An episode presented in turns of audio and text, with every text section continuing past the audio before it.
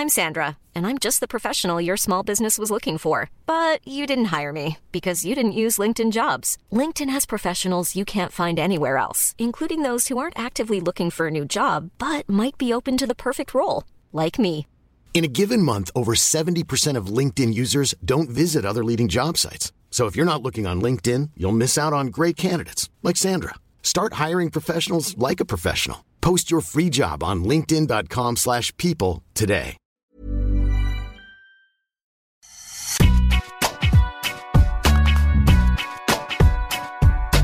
Salut à tous, bienvenue dans Deep Impact, votre podcast tennis à retrouver chaque semaine sur eurosport.fr. Je suis Adrien Yo et à mes côtés aujourd'hui, notre consultant préféré, l'indéboulonnable Arnaud Di Pasquale. Salut Deep. C'est bon de savoir que je suis le préféré. Salut Adrien. À ses côtés, ils sont là pour venir le titiller, pour venir lâcher leurs plus beaux arguments. Les journalistes d'Eurosport, Laurent Vergne et Maxime Battistella. Salut les gars. Salut Adrien, ça faisait longtemps, ça fait plaisir. Eh ouais, ça fait plaisir, moi aussi, je suis content de vous retrouver. Au programme, Salut de à ce, tous. au programme de ce podcast, nous nous pencherons sur le retour de Novak Djokovic à Monte Carlo. Le Serbe, absent depuis Dubaï, a rejoué et gagné face au qualifié Ivan Gakov. Qu'avez-vous pensé de ce retour? Nous évoquerons ensuite les Français avec les défaites d'Hugo Humbert et Benjamin Bonzi. Mardi, il n'y a plus de bleu à Monte Carlo. Mais plus généralement, que faut-il penser du début de saison de nos tricolores? Et enfin, nous nous focaliserons sur le tennis féminin avec le retour des tournois sur terre battue. Ziatek, bousculé par Sabalenka et Ribakina en ce début de saison, peut-elle inverser la tendance et reprendre le dessus sur terre? Ce sera l'objet de notre troisième partie. Je vous rappelle que ce podcast est à retrouver sur toutes les plateformes d'écoute, Deezer, Spotify, Acast, Apple Podcast. Abonnez-vous pour ne rater aucun épisode. Vous pouvez aussi retrouver les meilleurs extraits en vidéo sur notre site et notre app eurosport.fr. Allez, Deep Impact, c'est parti une victoire en 2-7 face au 198e joueur mondial. Novak Djokovic a réussi son retour à la compétition, mais le Serbe a qualifié lui-même sa victoire d'ugly tennis win, une victoire laide. En face, Ivan Gakov, issu des qualifications, a tenu un 7 avant de céder 7-6, 6-2. Messieurs, tout simplement, Maxime, qu'as-tu pensé de ce retour? Euh, un match de reprise sur terre battue, euh, j'ai envie de dire classique. euh. alors, il, nous a tellement habitués à l'excellence, Djokovic, que évidemment, on, remarque plus facilement quand il est pas bien, quand les sensations sont pas excellentes. Et c'était le cas hier, donc mardi, pour ce premier match sur terre battue depuis, depuis Roland-Garros de 2022, donc depuis presque un an. Il, était aussi surpris par son adversaire parce qu'il ne le connaissait pas du tout. Euh, c'est toujours piège pour euh, euh, même les cadors de, rencontrer des, adversaires qu'on ne connaît pas, dont on ne maîtrise pas les, armes tactiques. Ce, ce Gakov donc, était totalement inconnu, du grand public aussi, hein, issu des qualifications. Belle patte gauche. justement, un gaucher, c'est rarement facile aussi pour recommencer sur terre battue de, de jouer un gaucher. Ça faisait longtemps qu'il qu'il s'était même pas entraîné avec un gaucher. Il a rappelé Djokovic d'ailleurs en, en conférence de presse. Donc il y avait plein d'éléments qui faisaient que ce match euh, n'était pas forcément le, plus facile à aborder pour Djokovic. Euh, une, reprise ap- après tant de, temps sans jouer, donc près d'un mois et demi, il me semble. hein. euh, c'était Dubaï contre, contre Medvedev, donc sa demi-finale contre, euh, contre Med- Medvedev à Dubaï, son, dernier match. Donc euh, voilà, ça fait beaucoup de temps, pas beaucoup de rythme. Et euh, finalement, il lui a fallu un set, quoi, un set pour prendre un peu la, mesure de son adversaire, qui avait un tennis en plus atypique, un revers slicé qui lui a posé quelques problèmes, coup droit long ligne de gaucher, voilà. Il, il avait tout pour être un peu surpris, mais en même temps, c'est pas, c'est pas très important pour lui d'être au top tout de suite. Ce qui est important, c'est d'avoir suffisamment de matchs pour, euh, pour monter en puissance en vue de Roland Garros. Et de ce point de vue-là, il a déjà gra- gratté une victoire. Donc, euh, le, j'ai envie de dire qu'il est lancé. Voilà. Laurent, tu t'attendais à un départ, euh, on va dire, poussif, c'est entre guillemets, parce que bon, ça a duré, comme dirait Maxime, un 7, après il a, il a déroulé. Euh, les conditions, le, le fait qu'il ne connaisse pas l'adversaire, ça a pu jouer aussi ça dans son, dans ce retour? Difficile? Maxime a à peu près tout dit. hein. Je pense qu'il y a plusieurs éléments qui faisaient que on a eu à, peu près le match qu'on attendait. parce qu'il n'avait pas joué depuis euh, presque un mois et demi, euh, parce que c'était son premier match sur terre depuis longtemps. Effectivement, le fait qu'il ait joué un gaucher, qu'il se soit pas du tout entraîné avec un gaucher euh, là pendant les quelques semaines de préparation sur terre qu'il a eu, avec son absence aux États-Unis, ça a certainement joué aussi. Donc après, il a, il a de la marge quand même sur ce genre de joueur, même si Gakov était presque plus un joueur de terre battue, plus en tout cas que ce qu'on attendait. On s'est dit, bon, c'est un russe. Euh, en fait, il vit en Espagne, donc il est installé là-bas. Et c'est ce que Novak Djokovic a dit, qu'il avait été surpris par ça aussi. Il s'attendait pas tout à fait à ce genre de, joueur. Il avait juste regardé vite fait euh, quelques images de son premier tour. Donc, euh, bon, c'était pas forcément évident. Après, moi, ça m'a un peu fait penser à son match à Monte-Carlo contre Davidovic Fokina l'année dernière qu'il avait perdu, sauf que David Fokina, c'est un cran au-dessus, c'était plus dangereux pour un match de reprise, et que lui était vraiment dans d'autres dispositions, je pense, l'année dernière. C'était moins confortable pour lui. Il y avait eu cette histoire de d'Open d'Australie, donc c'était différent.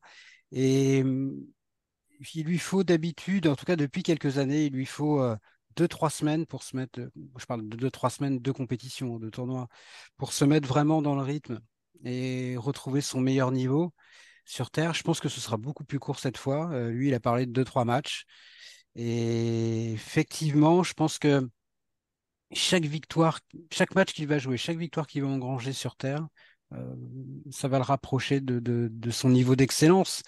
Et son niveau d'excellence, il l'a dit, il l'a répété, on le sait tous, il faut qu'il l'atteigne euh, fin mai, début juin à Paris, pas euh, mi-avril à, Monte-Carlo ou même euh, fin avril, début mai à, Madrid ou même mi-mai à Rome. Donc il a le temps. Moi, j'ai trouvé que c'était vraiment le match qu'on pouvait attendre, sauf que cette fois, il l'a gagné contrairement à l'année dernière, donc tout va bien. Quoi. Deep, si on se projette un peu, prochain tour, c'est Lorenzo Bussetti euh, qui vient de battre euh, Luca Nardi 6-0, 6-0. Euh, on va monter d'un cran, clairement. On n'est plus face aux, qualifiés inconnus. On, a tous en tête encore ce, huitième de finale à Roland en 2021, où Musetti avait un peu bousculé Joko pendant deux premiers deux sets avant de s'écrouler derrière et finir par abandonner. Mais c'est dans, sa progression, dans sa montée en puissance, c'est bien de jouer un, un Musetti pour son deuxième match? Oui, c'est bien, c'est bien parce que faut avoir ses repères et on a besoin justement d'avoir des références en face. Maintenant, enfin, pour rejoindre ce que ce qu'ont dit Maxime et Laurent, l'objectif de toute façon, c'est Roland. C'est la prépa Roland. Maintenant, aujourd'hui, c'est les grands chelems. Ensuite, il n'y a pas d'urgence. Pareil, je, je suis entièrement d'accord pour dire que on y va progressivement. C'est pas grave. C'est hyper à la limite même rapidement. S'il perd contre Mouzetti, c'est pas grave. Maintenant, évidemment qu'on sait qu'il est capable de très vite quand même reprendre le dessus, retrouver un, bon niveau de jeu suffisant pour aller battre ce genre de joueur encore un peu, un peu vert, un peu jeune. Musetti, c'est quand même assez fragile, même s'il est capable de, très belles choses. Après, on... Musetti à Monte Carlo, il va être soutenu aussi énormément. On sait que le public italien est très présent, euh, mais euh, moi, je, pense que c'est aussi une question de rythme. Hein. C'est ce que vous dites. Il y, a, une question de rythme. Il joue très peu. Euh, il n'y a pas eu euh, la tournée américaine. Il revient après une défaite contre Medvedev à Dubaï. C'est pas simple. Hein. Et sur une surface qui est très exigeante. Et même si tu bosses, tu t'entraînes, tu as le temps, les premiers matchs sont toujours délicats, toujours difficiles. Donc, il faut remonter la pente. Et ça peut aller très vite. Et d'un autre côté, si ça va pas très vite, c'est pas très grave. je trouve que, donc en fait, il n'y a, a, pas d'urgence, tout va bien, en fait, j'ai l'impression pour lui. Il a quand même très bien commencé l'année, tout va très bien. Donc, euh, ouais, l'objectif, c'est vraiment de se dire, voilà, de, de, mettre voilà, les, bons ingrédients aux bons endroits et arriver vraiment fin mai, début juin dans les meilleures dispositions possibles. Et je pense que là-dessus, euh, on peut lui faire confiance. Il y a des joueurs pour qui c'est plus naturel, mais lui, il l'a redit hier. Il dit Moi, la terre battue, c'est vraiment la surface qui me demande le plus de temps pour me réadapter. Il dit Le gazon, euh, j'y vais euh, trois semaines par an, mais quand je reviens, euh, au bout de trois points, c'est reparti. Le dur, c'est pareil. La terre, c'est un peu plus compliqué pour lui. C'est peut-être un peu plus compliqué aussi en, vieillissant. Mais oui, c'est sûr qu'il y a vraiment pas de quoi s'inquiéter. Après, là, il, va passer à l'italien avec Moussetti. Et peut-être, après, si lui passe et si Sinner avance, on peut avoir un Djokovic Sinner en, quart, qui là, à mon avis, serait vraiment très révélateur de là où il en est, euh, Djokovic. Et s'il perd ce match-là, ce serait vraiment pas, pas grave, mais ça permettrait exactement de jouer contre un top joueur comme ça, comme Sinner, qui lui est très en forme, qui a beaucoup joué, de savoir exactement où il en est, ça lui donnerait, à mon avis, un point de repère très intéressant à, Ouais. près de mois de Roland. Mais sur le sujet des surfaces, ce que tu dis, Laurent, c'est vraiment très important. Je ne sais pas si les, les auditeurs, c'est comme ça qu'on dit, le, le, le mesure. Le mesure. Non, mais ce changement de surface et la terre battue, tout particulièrement. Et c'est Tsitsipas qui en parlait là aussi, hein, Ouais. d'ailleurs.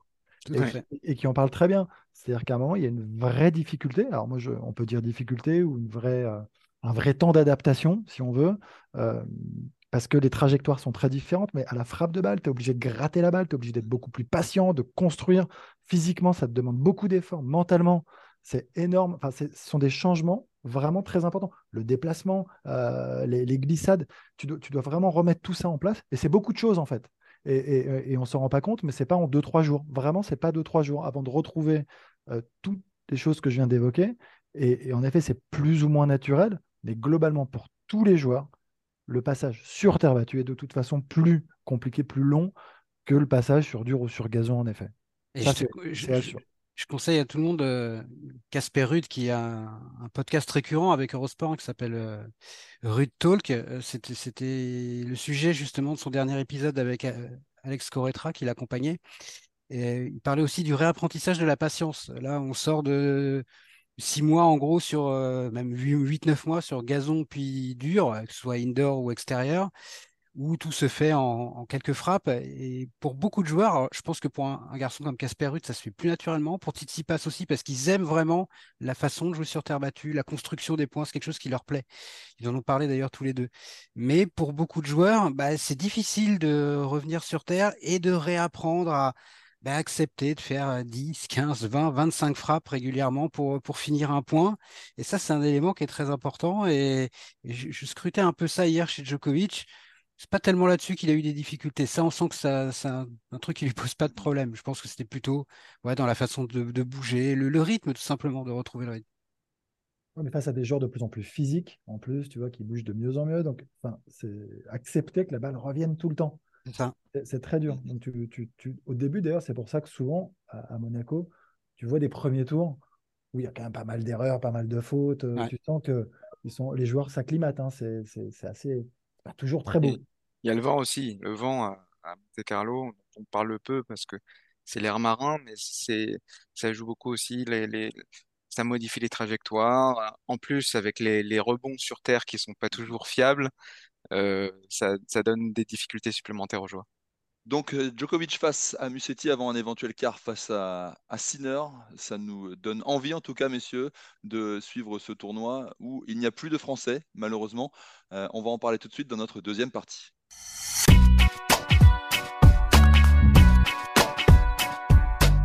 Un triste abandon pour Benjamin Bonzi face à Stefanos Tsitsipas a mis fin au parcours des Français à Monte-Carlo mardi. Avec les défaites d'Hugo Humbert plus tôt dans la journée et de Richard Gasquet au premier tour, les espoirs tricolores se sont envolés assez tôt sur le rocher. Mais au-delà de ces éliminations, on a envie de faire un, petit bilan du premier trimestre euh, des Bleus. Euh, Est-ce qu'il faut plutôt retenir le fait qu'il n'y ait pas un seul Français qui ait atteint, euh, en qui atteint les quarts de finale d'un Grand Chelem ou d'un Masters 1000 ou les performances euh, dans les Challengers, dans les 250 des, de, plusieurs joueurs D'ailleurs, on a, on a eu l'occasion d'en parler dans les différents Deep Impact. Qu'est-ce que vous avez envie de retenir, messieurs, vous, de ce, de ce printemps tricolore? Laurent Ah, tu m'as un peu spoilé là. Moi, j'ai effectivement, je pense qu'il y a deux bilans à faire sur le tennis masculin français et vraiment à distinguer. Il y a un bilan sur les gros tournois. Donc là, maintenant, on a eu euh, un Grand Chelem et trois Masters 1000. Enfin, le troisième n'est pas fini, mais pour les Français, il est terminé. Et là, clairement, euh, c'est très, très compliqué d'exister pour eux. Euh, on l'a vu évidemment à Melbourne, on l'a vu sur les premiers Masters 1000 de, de la saison. Et quand on en a deux qui arrivent à se frayer un chemin jusqu'en huitième, comme Quentin Alice ou Adrian Manarino, ça relève quasiment de l'exploit. En tout cas, ça passe par des très grosses performances. Et c'est logique puisqu'on n'a plus de Français dans les 40 premiers mondiaux. Et quand tu n'es pas dans les 40, c'est même compliqué de rentrer dans un tableau directement en Masters 1000. Là, ça a pu être le cas, euh, notamment à Monte Carlo, parce qu'il y a eu beaucoup, beaucoup de, de forfaits au-dessus d'eux. Mais sinon, euh, on pourrait ne pas avoir du tout de français dans, dans, dans, dans le grand tableau, dans le tableau principal d'un tournoi comme ça. Donc évidemment, euh, ce qui était une pure routine pendant 15 ans pour nous avec euh, Joe Tsonga, Gaël, mon fils, Richard Gasquet, Gilles Simon et quelques autres, mais surtout eux quatre, bah, on était, il y avait peu de Masters 1000, on n'en avait pas en quart. Maintenant, quand on a un huitième, on est content. Donc ça, c'est quand même un problème, mais il faudra, je pense, euh, repasser euh, par une phase de progression, revenir dans les 30, dans les 20, et là, ce sera plus facile. Parce que par ailleurs, pour le reste, le bilan, il est quand même pas mauvais. Il est vraiment pas mauvais. Si on met de côté les gros tournois. Alors, on me mmh dirait, c'est embêtant parce que c'est quand même là que c'est mieux de briller les gros tournois. Mais il y a quand même de des très belles choses, des choses très positives. Euh, on a Richard Gasquet qui avait commencé l'année en gagnant un tournoi. À son âge, honnêtement, euh, lui, je pense qu'il n'y croyait plus beaucoup et nous non plus. Euh, même s'il a du mal depuis, ça c'est fait. Quoi qu'il arrive, il aura gagné un tournoi en 2023 au moins. On a des joueurs qui progressent peut-être pas de façon très spectaculaire au classement, mais qui sont en train de s'ancrer autour de la 40, 50e place. Je pense à un garçon comme Benjamin Bonzi, qui avait accédé au top 100 il y a deux ans, exclusivement, quasiment grâce à ses résultats en Challenger. Et on en avait parlé à l'époque, on a dit maintenant le plus dur commence, enfin le plus dur. Il a franchi une étape, les Challengers lui ont permis d'entrer dans le top 100, mais maintenant il va falloir tenir. Et ça fait deux ans qu'il tient et je trouve que voilà, il, a des armes, c'est intéressant. Et puis on a évidemment, voilà, et on a évidemment euh, Lucas Van et, et Arthur Fils. Alors eux, c'est encore un autre profil, ils ont moins de 19 ans, ils ont énormément avancé je pense que Arthur Fils euh, reste quand même le plus gros potentiel pour moi. En tout cas, là, même si il, a un peu baissé au classement parce qu'il ne joue pas depuis deux mois, il est blessé. Mais ce qu'il a fait euh, dans des tournois du circuit principal hein, contre des joueurs qui sont quand même 20, 30, 40, 50, c'était assez impressionnant. Donc pour ces deux-là, c'est peut-être eux qui vont nous ramener, euh, nous assurer à nouveau une présence dans les, dans les 20, peut-être d'ici quelques mois, un an, aujourd'hui, c'est trop tôt. On ne peut pas demander à un fils ou à un Van euh, d'aller en deuxième semaine de Grand Chelem. Peut-être qu'ils y arriveront, mais c'est a priori encore un peu tôt. Donc, il y a quand même pas mal de, choses positives. Euh, Alexandre Muller, dont Arnaud va nous parler tout à l'heure. Et puis, il y a un garçon comme Quentin Alice qui est vraiment. Euh, on connaît son potentiel depuis qu'il a 19-20 ans.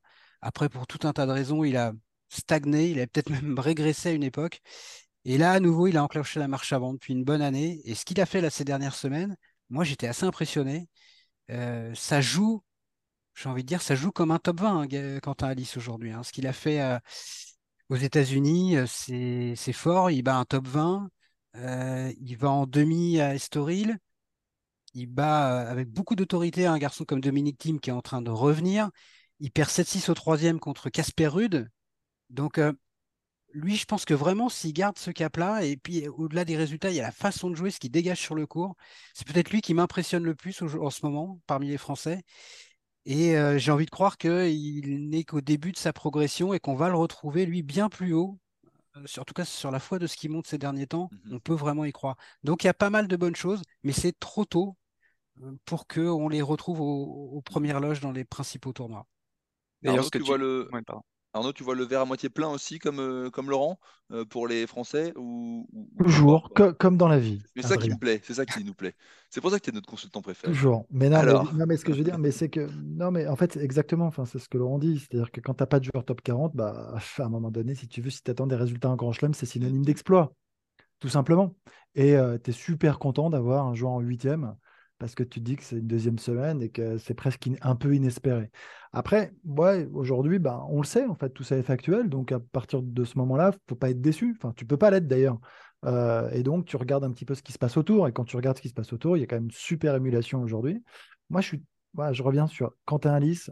C'est génial parce que c'était un, immense espoir. Et on a eu quand même beaucoup d'inquiétudes parce que, en termes de difficultés à percer, à, passer vraiment ce cap du top 100 dans un premier temps. Je crois qu'il a été 101e, il est redescendu, ça a été hyper compliqué. Le cap, enfin, il est 101e, je crois, ou 100, ou 102. il, était tout, il, était tout, près, ouais. Vraiment, et, et, il passe pas, il redescend, et pour remonter, on sait combien c'est dur.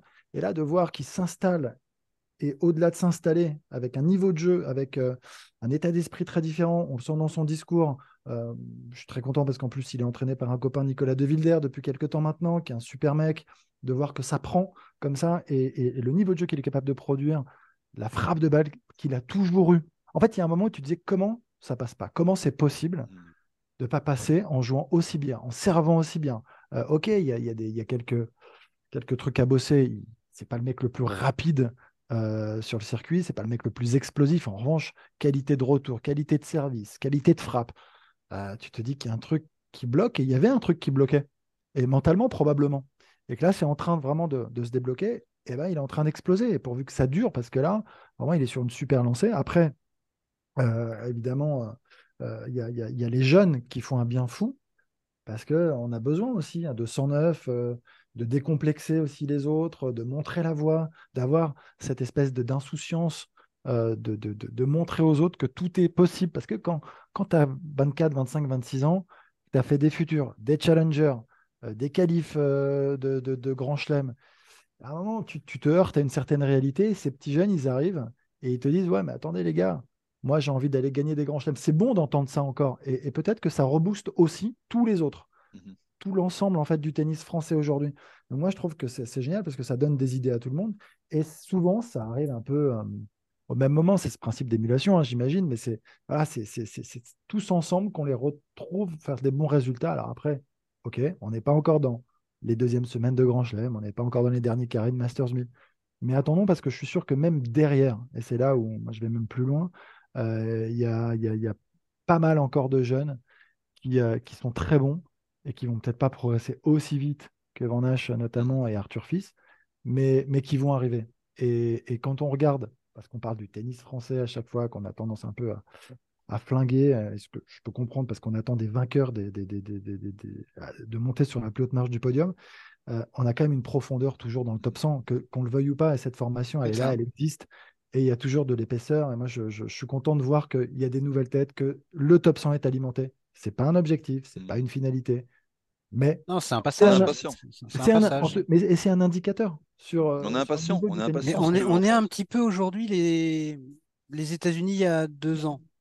Ils avaient beaucoup de joueurs qui étaient là, euh, justement, euh, 35, 40, 50, 60, 70.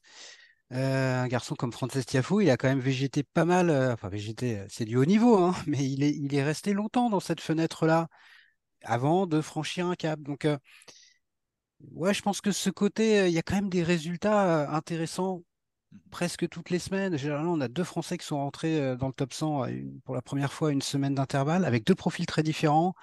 Un gamin encore, et puis un autre qui a 26 ans. Donc des, des trajectoires très, di- très différentes, mais ça avance. Maintenant, euh, oui, si euh, le bilan euh, il ne peut être positif que parce qu'on a euh, trois top 10 et euh, quatre quarts de finalistes en Grand Chelem euh, chaque, euh, chaque quatre fois dans l'année, euh, non, le bilan n'est pas bon. Mais en tout cas, je trouve que je- moi, je suis un peu plus optimiste qu'il y a un an, par exemple. Alors qu'il y a un an, on avait Gaël Monfils qui était, euh, qui était 20e mondial. Mais Gaël, il a, il a 36 ans et il nous faut autre chose derrière, quoi. Voilà. On est trop impatient euh, en France. Est-ce que euh, si on se compare aux États-Unis d'il y a 2-3 ans, ça veut dire qu'il faut attendre quand même encore cette échéance-là? C'est pas dans les mois qui viennent, mais il faut plutôt peut-être attendre un an, deux ans avant de les voir franchir un nouveau cap, Maxime? Ça, personne ne peut le dire. Par définition, euh, la flambée de quelqu'un, d'un jeune, ou l'éclosion subite, euh, ça arrive. On l'a vu chez d'autres et dans d'autres pays, et ça peut arriver en France aussi. Donc, on peut très bien se retrouver avec un Arthur Fils dans quelques mois, euh, lors de la tournée américaine, flamboyant, qui nous fait des résultats qu'on n'attendait pas. Voilà. Maintenant, ce qui est très intéressant, surtout, c'est ce dont parlait Arnaud, c'est la, la densité quand même dans le top 100. On en a 11. Il y a ce paradoxe, c'est-à-dire que zéro dans le top 40, donc zéro euh, au plus haut du, du plus haut, mais quand même 11 dans le top 100. Et euh, ça, ça donne un élan, je pense. ça se challenge dans les vestiaires. Ils se parlent, ils sont, ils sont, comment dire, entraînés les uns par les autres. Et, euh, et, et, et, ça génère même parfois quelques petites frustrations. On, on parlait de Quentin Alice. Quentin Alice fait demi-finale à Historie la semaine dernière, mais le problème, c'est que ça tombe pendant les qualifs de Monte-Carlo. Donc Quentin pas à Monte, n'est pas à Monte-Carlo euh, cette semaine, alors qu'il avait évidemment le niveau pour, euh, être dans ce, Masters 1000 et il aurait peut-être été fait, mieux que le deuxième tour qui a été la barre d'élimination des Français lors de cette semaine. Donc voilà, il y a, des choses qui se mettent en place. Parlons aussi d'un Hugo Humbert. Hugo Humbert, c'était c'est terrible hier sa défaite. il a eu quatre balles de match, il n'a pas réussi à conclure et tout ça. Mais son niveau sur les deux tiers de ce match est très très intéressant. Il s'est prouvé, il l'a dit en conférence de presse, il s'est prouvé qu'il pouvait bien jouer sur terre battue alors qu'il faisait vraiment un complexe. On parlait du complexe Medvedev sur terre battue. J'arrive pas à jouer sur terre battue. Bah, à son niveau, c'était un peu, un peu ça. Hugo Humbert j'arrive pas, j'ai pas le tennis pour, j'ai un tennis d'attaquant, donc ça marche pas sur terre battue. Et là, il s'est il prouvé à Monte Carlo qu'il était capable de le faire. Donc, dans les semaines à venir, il y a, il y a du potentiel, il y a des possibilités de même de déclic sur le plan mental du côté d'Hugo Humbert, du côté de plein d'autres joueurs. On l'a vu chez Quentin Alice.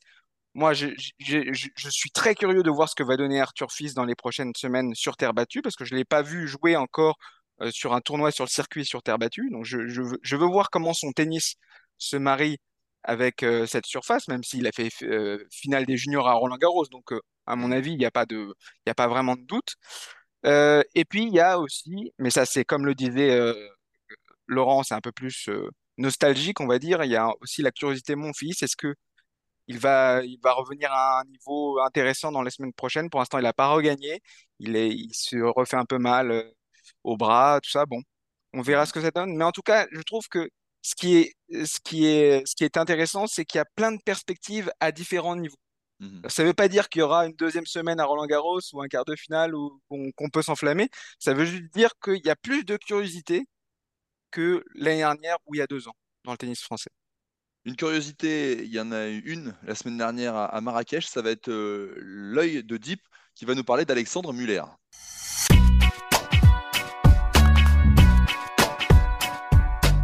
Alors j'en parle parce que ça s'est passé à Marrakech, à la maison, évidemment. Non, Alexandre Muller, en fait, moi je suis très content de voir qu'il a évidemment des parcours euh, toujours très différents. Il a 26 ans, il rentre dans le top 100, euh, il fait preuve de beaucoup de persévérance. Moi je me rappelle de lui. Euh, je devais être responsable du haut niveau à la Fédé à l'époque et il était au, au, de Boulouris. Donc vraiment très fort aussi, très jeune. Donc je Krebs de Boulouris, c'est entre 12 et 14 ans. Et c'était déjà un espoir, voilà, très attendu. C'est vraiment parti des tout meilleurs. Je l'avais vraiment trouvé très bon. Et un peu comme Quentin, il y, a des joueurs quand même très complets. Enfin, quand on regarde son tennis, je ne sais pas ce que vous en pensez. C'est propre, globalement. Coup droit, revers, il bouge bien. Euh, je trouve que mentalement, il en veut. Il, a, quand même euh, beaucoup, beaucoup de choses à, proposer. Il y a un moment où je me dis, c'est pas normal que ça ne passe pas. Et donc, après, ce qui est dur, et c'est ce que je mets là un peu en avant, à 26 ans, c'est long. Hein c'est long hein, d'accepter euh, la fin des juniors jusqu'à 26 ans. Vous vous rendez compte, c'est 8, années quasiment à trimer, à, galérer hein, vraiment, avant de, pouvoir aujourd'hui, et je lui souhaite bah, de bien gagner sa vie aussi, parce que, et tant mieux d'ailleurs, c'est mérité, mais c'est beaucoup d'efforts, beaucoup d'énergie, il a dû passer par toutes ces étapes de continuer à arrêter, comme beaucoup, parce qu'à un moment, euh, c'est beaucoup, beaucoup d'investissement à tous les niveaux, et je trouve ça génial de voir que en plus, d'un coup, c'est une finale dans un grand tournoi. Et ça, mm. Ça c'est très important. C'est pas juste une victoire de challenger ou trois victoires de challenger d'affilée. Je pense que dans sa tronche, ça doit lui montrer que là, vraiment, tout est possible. C'est-à-dire que même si c'était peut-être pas que des cadors euh, qu'il a battu, même si il y a mm. quand même d'excellents joueurs, je me dis quand même que là, c'est pour la suite, c'est beaucoup, beaucoup de confiance. Et c'est quand on parlait de, de, lever euh, certains verrous, là, tout de suite, t'en fais sauter plein en fait, tout de suite, parce que c'est victoire dans un ATP 250. C'est vraiment important. Mmh et, on ne sait pas s'il en refera ou pas, c'est même pas la question. Mais en tout cas, l'énergie qu'il qui prend sur un, coup comme ça, rentrer dans le top 100, rentrer dans. donc déjà, sa, programmation sera différente, elle sera beaucoup plus facile. Donc, et puis, euh, et, mettre aussi à l'honneur euh, l'Elite Tennis Center, euh, aussi, de Jean-René Lisnard, notamment. Il est entraîné par Jean-Christophe Forêt. Ils en forment des joueuses et des joueurs dans ce centre. Et je sais pas, je trouvais aussi important de dire, bah, voilà, il y a aussi des centres. Il y a Morato c'est vrai, on en parle beaucoup. Euh, mais il y a l'Elite Tennis Center, là aussi de, de JR, et, avec de super entraîneurs comme Jean-Christophe Forel notamment, qui s'occupe d'Alexandre depuis maintenant deux ans, je crois, et euh, qui euh, bah, lui permet aussi d'arriver au plus haut niveau et de passer bah, cette étape assez compliquée. Hein. du top 100. 96e mondial, ouais, Alexandre Muller. Donc tu disais, il a battu Richard Gasquet sur son parcours à Marrakech, il a battu Moussetti. Il a échoué en finale malheureusement face à Roberto Carvalles Baena, mais effectivement. Il y a beaucoup de prise de conscience. Ouais. Beaucoup de prise de conscience. Je, vais être honnête, je vais être honnête avec vous, je connaissais pas vraiment Alexandre Muller, enfin son jeu en tout cas, je ne sais pas vraiment, et je l'ai vu jouer contre, contre Richard Gasquet à, à Marrakech, et j'ai été vraiment agréablement surpris, notamment la puissance côté revers à deux mains qui m'a. Il a tenu la diagonale revers contre Gasquet d'une manière assez. Euh, enfin, comme si c'était presque rien, alors que le revers de Richard, quand même, sur terre, on sait ce que, ce que ça donne. Bon, la terre était lourde, donc, euh, donc ça a favorisé la puissance d'Alexandre. Mais voilà, moi, ce que, ce que, ce que j'adore, c'est que ça met en relief des histoires de persévérance, en fait. Tu, tu, tu en parlais, Arnaud, tu disais 26 ans c'est quand même une sacrée attente et une, sacrée, un sacré caractère pour continuer, pour, pour y croire encore, pour se dire je, vais, je vais finir par, par percer. C'est un peu comme quand un Alice, hein, c'est la même chose. Quand un Alice était à, à, la frontière du top 100, qui n'y arrivait pas, et qui en fait s'était fait une montagne de ce top 100. Il en parlait, il en a parlé il y a quelques années. Il disait, mais c'était l'objectif euh, absolu, il fallait y être. Et il s'en était fait une telle montagne qu'il avait oublié le plaisir de jouer et ce pourquoi il jouait.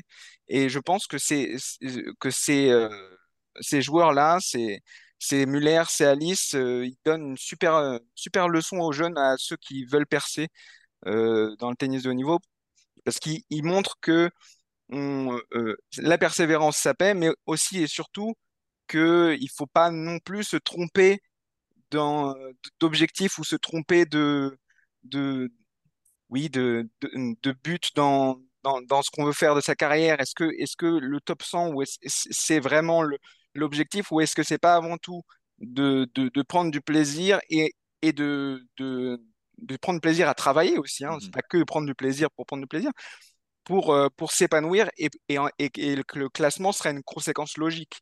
Mmh c'est ce qui est arrivé pour Alice et ce qui est arrivé pour Alexandre Muller, dont la joie faisait vraiment plaisir à voir. C'est sûr. Euh, on a pas mal. Vas-y, Laurent. moi, je l'avais vu euh, avant, avant euh, Marrakech. Il avait fait un super tournoi à, Doha au mois de février, où il était sorti des qualifs. Il avait battu Basilashvili au premier tour. Ensuite, il avait battu Van de Zandschulp au deuxième tour. Il est allé en quart. Il avait perdu contre Murray en 3-7 après avoir gagné le premier.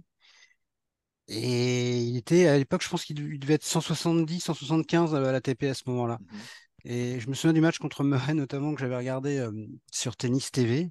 Et commentateur, à un moment donné, qui disait, mais comment ce gars-là peut être 170e mondial, vu le niveau de tennis qu'il a? Et je l'avais trouvé vraiment très impressionnant. Ce qui est intéressant, c'est que là, c'était sur dur. Là, Marrakech était sur terre. Ça, fait quand même pas mal de très très bonnes victoires. Hein. Van de Zandschulp, euh, Moussetti sur terre, bah, c'est quand même, euh, il y a du niveau, quoi. Donc c'est ce qui me rend aussi optimiste mmh. euh, par, pour la suite. Et je pense qu'on peut le revoir bien plus haut que ça, un petit peu comme un Bonzi il y a deux ans, quoi, qui était rentré euh, euh, dans le top 100. Sauf que là, il le fait, je trouve, avec des victoires encore plus significatives que Benjamin Bonzi à l'époque. Donc c'est encore plus prometteur. Maintenant, il faut voir sur la durée, mais je ne sais plus quel mot employer exactement Arnaud, mais ça libère plein de choses. Ouais, c'est ça. Là, il y y a, tellement de couvercles qui sautent et oui, quand tu fais, quand tu prends des points que tu avances au classement, oui, tu prends conscience et confiance. Mais quand tu le fais en plus en battant des mecs qui sont 25 ou 30e euh, au classement mondial, bah, je pense que c'est encore plus important. Donc, euh, ça fait partie de ce que je disais tout à l'heure et de, ce qui donne très envie de voir la suite pour lui, pour Alice et pour d'autres. Très bien, messieurs, on a longuement évoqué le tennis masculin. On va se pencher euh, dans cette dernière partie de Deep Impact sur le tennis féminin.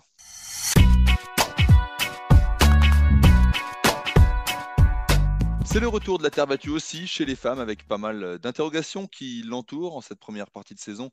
On a vu Iga Ziatek bousculée par Elena Rybakina et Arina Sabalenka notamment. Ziatek, la numéro 1 mondiale, double vainqueur de Roland Garros, va-t-elle remettre les pendules à l'heure sur sa surface préférée? Maxime, comment tu vois les choses? Est-ce que la patronne va revenir? Ah, je suis un 2-1 maintenant, c'est ça? Non, euh, je, pense que sur terre battue, elle a normalement, enfin, ce qu'elle a montré ces dernières années, une marge beaucoup plus importante que sur dur par rapport à des, euh, Sabalenka et des Rybakina. Euh, suffisait, moi j'ai un grand souvenir d'elle l'année dernière à Roland Garros. Je, ne sais plus si c'était sur son premier ou deuxième tour. J'étais sur une tribune de presse et j'ai l'impression qu'elle faisait pas le même sport en fait que son adversaire. Mm. Tellement son lift était étouffant, sa pression constante, sa puissance, sa qualité de déplacement sur terre. Ça, c'est très important. On en a, en a parlé avec Djokovic tout à l'heure, mais c'est ça, cette maîtrise de la glissade. Je pense que par rapport à Sabalenka et Rybakina, il n'y a pas photo à ce niveau-là, par exemple. Maintenant, euh, elle n'est pas dans une dynamique euh, aussi positive que l'an et c'est le moins qu'on puisse dire. Déjà parce qu'elle s'est fait battre par euh, Rybakina deux fois mhm. euh, depuis le début de l'année. Et ensuite parce qu'elle s'est blessée. elle s'est blessée, euh, c'est aux côtes. Et elle, elle ne va pas reprendre la compétition comme prévu ce week-end en Fed Cup. Je pense qu'elle qu'elle va le faire d'ici la fin avril. Alors, est-ce qu'elle sera à Stuttgart? Je ne suis pas sûr qu'elle soit forcément à Stuttgart la semaine prochaine. Donc, il faudra déjà voir dans quel état physique elle est mais sur terre battue, elle a une marge euh, sur, euh, sur tout le monde. Euh, elle a déjà gagné deux fois Roland Garros.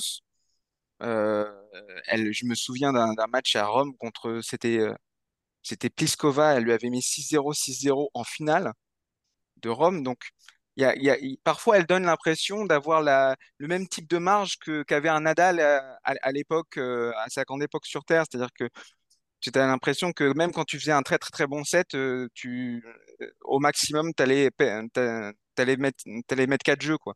Donc c'est un peu ça.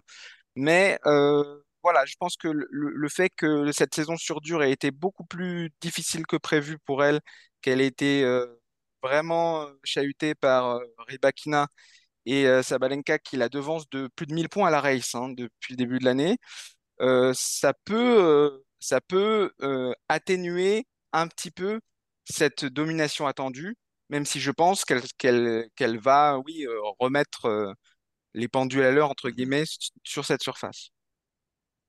Arnaud Ribakina, Sabalenka, elles peuvent euh, venir titiller Ziatek sur, sur Terre ou... Mmh, je crois pas. Je crois mmh. pas. Maxime a quasiment tout dit. Ça va être un petit peu, étant donné la dynamique qui est en effet très différente par rapport à l'année passée où elle débarque avec que des victoires, je sais pas, enfin, je sais pas si c'était que des victoires, mais elle gagne Indian Wells, Miami, euh, bon voilà, elle se, Stuttgart, Rome, elle s'est baladée. Hein. Là, la différence, euh, c'est qu'elle n'a pas autant gagné. C'est que, comment dire, elle a cette marge en effet de par son jeu, mais euh, il va falloir gérer les émotions.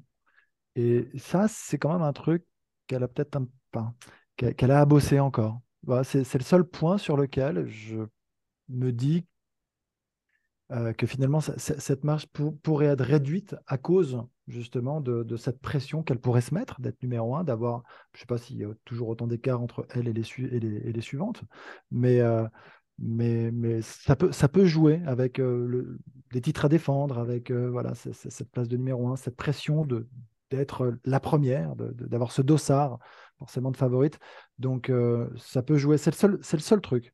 Pour le reste, si, elle arrive à se mettre euh, rapidement en ordre de marche, dans les bons rails, je, crois quand même que sur Terre, avec plus de temps en plus sur cette surface, elle, aura la possibilité de, neutraliser et maîtriser euh, ses adversaires, je crois. Laurent, on va avoir un trio ou on pourra avoir d'autres joueuses euh, qui viennent titiller Ziatek sur terre battue, comment tu vois euh, la suite euh, et la saison sur terre battue? Alors, c'est vrai qu'on commence à parler d'une sorte de, Big Free euh, féminin. ça, la, réponse, elle est c'est Ribakina et Zabalenka qui la détiennent. C'est-à-dire que je pense que, évidemment, sauf la dimension physique qui empêcherait Iga d'être performante, mais si elle peut s'exprimer normalement, elle est au-dessus des deux autres sur Terre. Rybakina, Zabalenka, on demande à voir quoi, sur, sur les deux prochains mois ce qu'elles peuvent faire. je pense qu'on va retrouver d'autres filles aussi. Quelqu'un comme Mons Jabber qui avait fait. Euh, qui, joue très, très très bien sur Terre, qui vient de gagner un tournoi, qui avait fait deux finales de Grand Chelem, puis qui a eu plus de mal ensuite.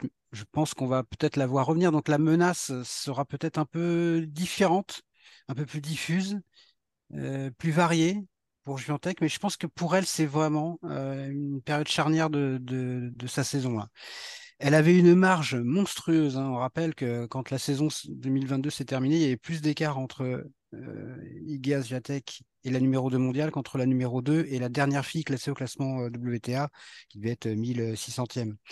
Donc c'était un peu délirant. Là, euh, elle a encore de la marge. Elle a 2000 points d'avance. 2000 points, ouais, c'est ça. Euh, mais si on regarde la race, donc depuis le début de l'année, elle a moitié moins de points qu'une fille comme Sabalenka. Donc c'est quand même euh, c'est quand même un vrai problème. Donc euh, à voir, je pense que il faut qu'elle retape un peu du point sur la table et c'est le meilleur moment pour elle pour le faire parce qu'on le sait, la terre battue, c'est sa surface. Zviatek, évidemment, sait justement comment vont se comporter euh, Sabalenka et Rybakina sur cette surface. Il faut se souvenir que Zabalenka n'a jamais atteint la seconde semaine à Roland Garros. Et c'est le seul tournoi du Grand Chelem où Zabalenka n'a jamais atteint la seconde semaine. Elle a fait au mieux troisième tour, Zabalenka à Roland Garros. Rybakina a déjà fait un quart de finale à Roland Garros. Elle a fait, c'était en 2021. Donc euh, elle a euh, dans, dans, elle a les armes de toute façon. Euh, dans le tennis féminin, il y a moins de, j'ai envie de dire, il y a moins de spécialistes purs de la terre battue, comme ça peut être le cas des Espagnols, des Argentins, euh, dans le tennis euh, masculin. Et euh, beaucoup de filles jouent à plat. Or, dans ce secteur de jeu, Rybakina et Zabalenka, elles se débrouillent pas trop mal. Donc, à moins qu'on leur propose des balles toujours différentes, comme 11 Jabber peut le faire, comme euh, Iga Swiatek peut le faire avec son lift, si elles sont en confiance, ces filles-là, il n'y a aucune raison qu'elles ne soient pas performantes aussi. Alors, jusqu'à quel niveau? Là est la curiosité pour moi de, des semaines à venir. Eh bien, écoutez, messieurs, on suivra ça avec euh, attention, que ce soit côté masculin, côté féminin, pas mal d'interrogations et de, choses à, venir qui nous font déjà saliver, qui nous emmèneront jusqu'à Roland Garros. Merci d'avoir participé à, ce podcast. Deep, c'est fini pour cette semaine. N'hésitez pas à nous noter et à laisser un commentaire. Abonnez-vous aussi, comme ça vous recevrez les nouveaux épisodes directement sur votre smartphone. On se retrouve mardi prochain pour un nouvel épisode où l'on débriefera notamment le tournoi de Monte Carlo. D'ici là, suivez l'actu sur eurosport.fr. Si vous avez le temps, allez taper la balle. Allez, ciao. Salut. Salut. Ciao, ciao.